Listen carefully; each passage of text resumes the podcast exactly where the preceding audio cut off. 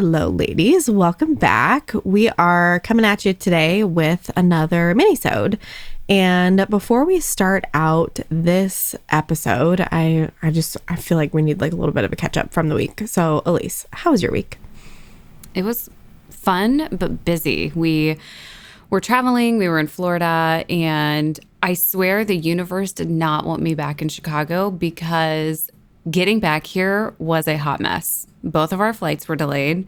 Then our Uber, which was scheduled to pick us up at like midnight, got in a car accident as soon as they pulled up to the airport, like right in front of us. Oh my gosh. I was like, can this end? That's the worst. You're like, I just, I mean, you sometimes don't want to leave vacation, but then also the process of getting home, you're just like, I just want to be home in my pajamas, in my bed, and I want like peace and quiet. oh, for sure. But now we're like, can we just go back? We're it's so cold here. It is so warm in Phoenix. The high today is 81. okay, on my way. You can come visit anytime. Although, if you can believe this, in like a week and a half, we will be visiting Denver together. I know. I'm so excited. I already have my plane ticket and everything.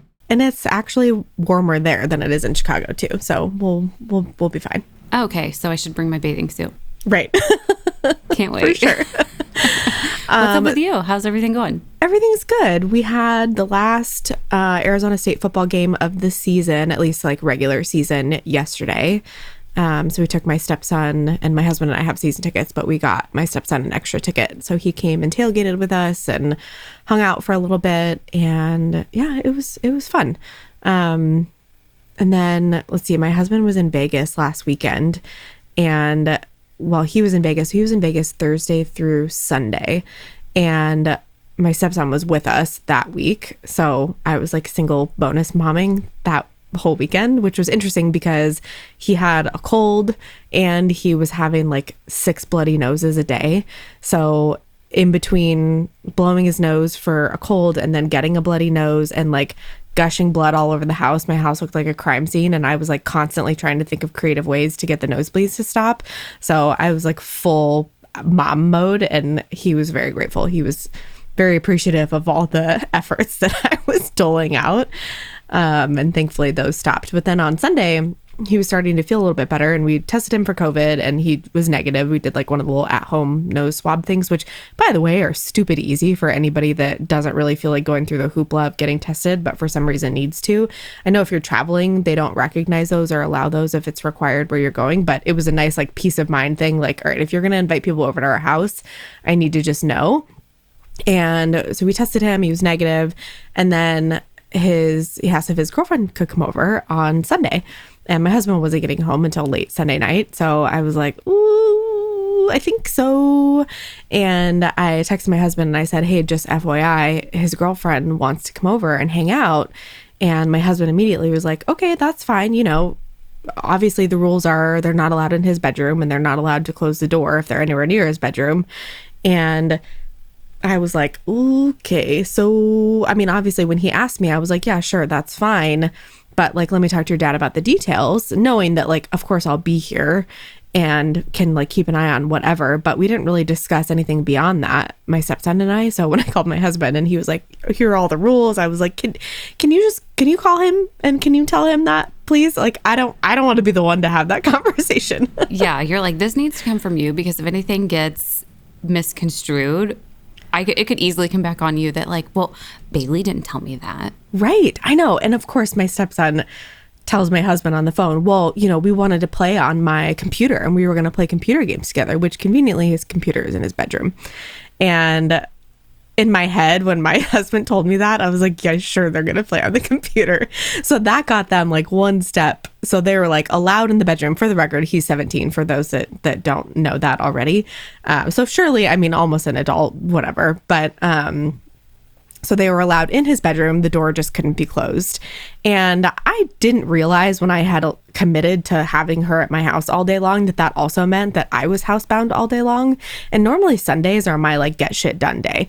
So I had until like 11 a.m. on Sunday to get all of my errands done, to get all of the things that I needed to get done to leave like leaving the house. And then I had a bunch of stuff to do while I was at home. And she came over and of course they immediately went straight up to his bedroom. She did not say hi to me because she's two years younger than Oh, him. And like, fail. I just, I can't. I'm not even going to go into that on the off chance that actually I know he doesn't listen to my podcast. So it is whatever. Um, but she didn't even say hi. And so I kind of like made it a little bit awkward and like walked by his room and was like, hey, hello, hi.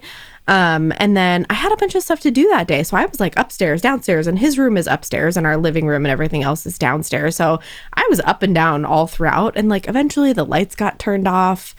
And I was like, I don't know. I just felt so Oh awkward. I was like, what do I do? What do I do? This is so awkward. And of course, they just like probably laid on his bed doing God knows what for, let's see, she came over at 11 and she left at four. So five hours. And I was like, I, I do I say anything? Do I, I was even texting my stepdaughter? I was like, this is so awkward. like, I, you know, when it gets quiet, you're like, are they sleeping? Probably not. But I was very grateful that my husband was willing to like call him from Vegas and be like, you cannot shut the door. like, our house is not a sex pad. Like, that is not what we are here for. But those are like so awkward things that you just don't think about when your kids are teenagers. And for the most part, he would always go over to her house. She would never come over here. So that was the first time that she had come over. And honestly, I think it will probably be the last time. Well, let's be honest. They probably were being super wholesome and they had to dim the light so they could see the computer screen better. right. Yes. That's Yes, exactly it. That's Nailed exactly it. what it was. Mm-hmm. Yeah. I know Anyways. these things. That's fine. Right. I I know many a things from from my teenage days and we won't go there. Well, that's a tough situation to be in, but I'm glad that you pushed it off on your husband to lay the ground rules. And if he didn't follow that, then that's on him. You know what I mean? So, totally. A for effort.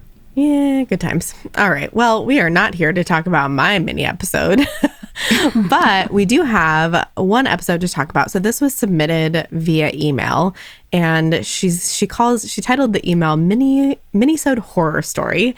So um, I'll I'll read the email and then we can kind of discuss and see how it goes. So she says she believes she's chatted with Bailey a little bit on Instagram and it's been so helpful. Glad to hear. She says, I'm going to try to keep it short, but there's so much that happened. I don't even know where to start. But here we go. I met my significant other, currently boyfriend, while working together a little over eight years ago. Seven years ago, I met his three girls, and six years ago, we started dating. Three years ago, he started sharing all of these crazy messages he gets from his ex in the middle of the night every night.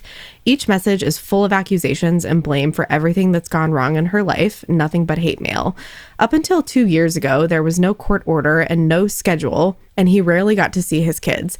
Since the court order has been going, we've had them ev- every other weekend. I've built a relationship with each of them, and the high conflict bio mom absolutely hates me and hates my significant other. She doesn't want me in their life, and she's asked my significant other to throw in the towel and give up having a relationship with them. Every time we have the girls, we try to do everything they want to do. We cook what they want, we give every minute to them. Every time we drop them off, the high conflict bio mom has something to say about it. The situation is full of nothing but hostility. One day, she reached out to me to tell me that I am not the girl's mom and I'm never going to have rights. Not trying to be their mom, however. I tried extending an olive branch and she shut it down. She doesn't want to be friends or try to limit the conflict for the girls. After all the messages that I've seen and the research that I've done, I'm convinced she's a narcissist. I've also had the girls tell me that she constantly lectures them about how horrible we are and that they shouldn't trust us. She's told them that we have multiple personality disorders. Glad to know she's a doctor now. And that we send her hate mail all the time, even though we try not to talk to her. I know there's some parental alienation going on, and it's so sad to watch. Back in July, we decided to take her back to court because we think she's causing severe damage. All the girls have been diagnosed with depression, and two out of the three of them are on medication for it. She told us she's going to try to get them to testify against us. When they come over, they don't open up anymore, and half the time the youngest is making mean comments towards me. I'm not sure how to handle this anymore, and it makes me want to escape my own home every other weekend.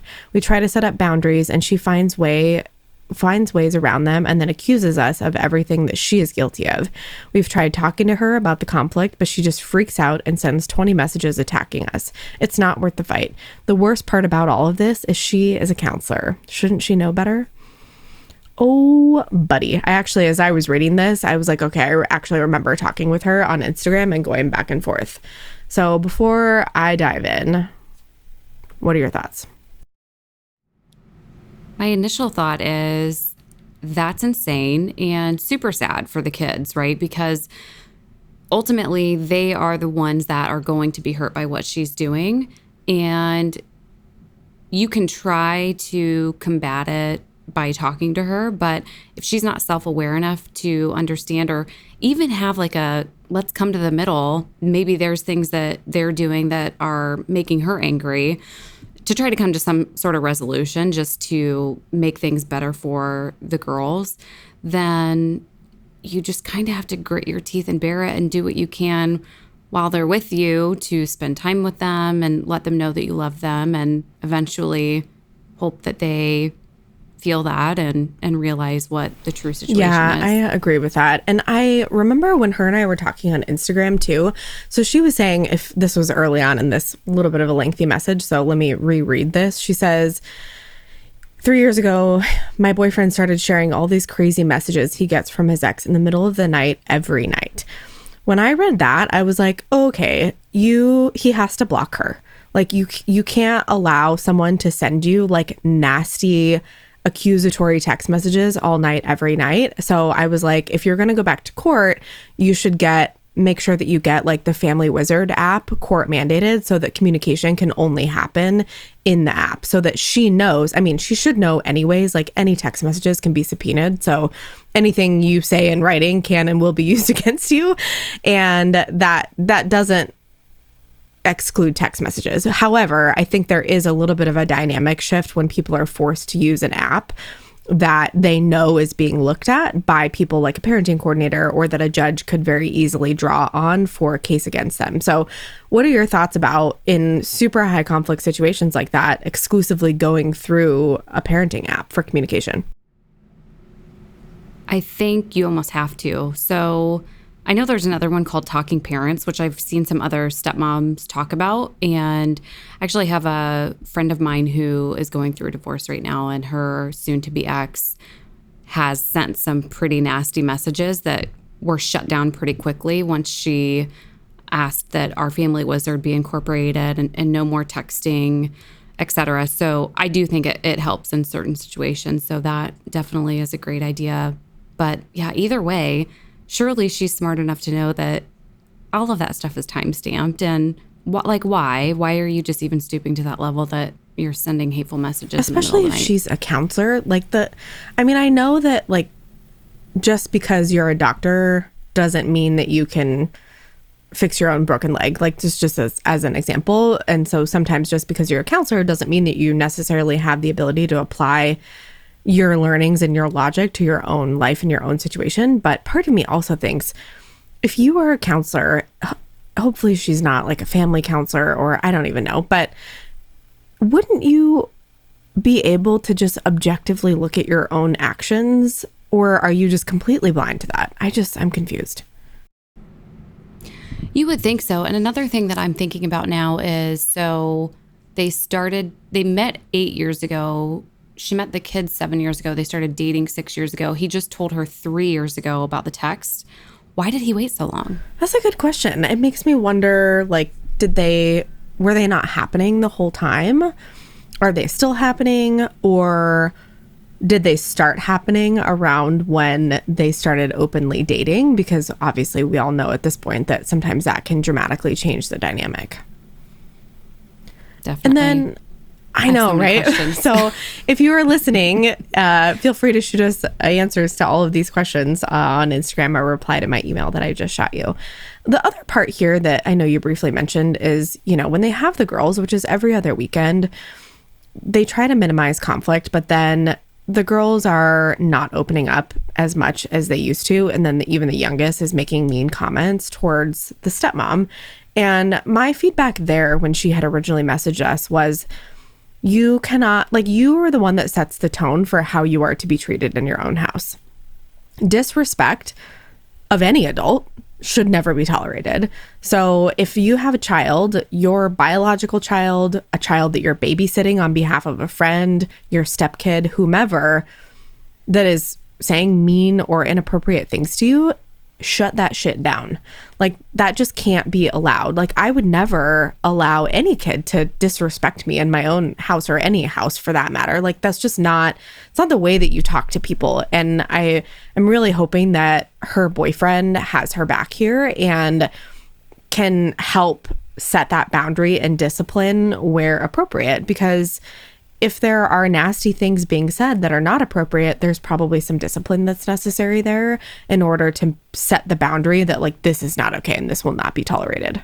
I agree. I think that her mentioning that it, it just started happening now that they're in court would lead me to believe that once they're finalized with the court stuff and hopefully that's behind them, the kids will revert back to how they were eventually. Um, it might take them a little bit of time to adjust, but and you've also got to gauge like what are the things that they're saying? And uh, is it because they truly feel that way? Or are you know are they saying mean things to be hurtful? Or they're saying mean things because they're hurting? So i would recommend to gauge what the comments are. Does it warrant sitting down and having a conversation? I think always. Um, there's definitely a teaching moment there. And, and like you said you cannot let kids disrespect you. But great teaching moment, right? Because I'm sure there's other things happening behind the scenes that are causing them to say and react the way that they are, which you know, it's hard for kids. It's hard for them to understand adult situations. It is. I feel like people forget about that a lot. I mean, a kid in a divorce situation is already inherently more stressed out and has more going on in their still developing brains than a normal kid in a nuclear family setting. I mean, obviously there's exceptions to all of that, but I'm just generalizing. Um, and then add court and a high conflict situation to that and feelings about not wanting to let a parent down and them feeling like maybe they're caught in between their mom and you guys like there's just there's so many complicated feelings and complicated scenarios wrapped up in that. So I I totally agree with what you're saying. Yeah, and even I think I've said this before, even as an adult in this situation where it's out of my control sometimes and I feel like insane because I can't control the situation. I can only imagine how some of these kids feel. Very stressed out, if I had to guess. So that was a complicated situation, but um, to our submitter, thank you for being brave enough to type all of that out. Uh, we recognize that sometimes just the typing it out can be both triggering and cathartic. So we appreciate you doing that. And if you have a mini sode or a horror story or a situation that you really just want our take on, please send us an email, stepmonsterpodcast at gmail.com, or you can shoot us a DM on Instagram. We can't wait to hear from you. Thanks, ladies. Bye.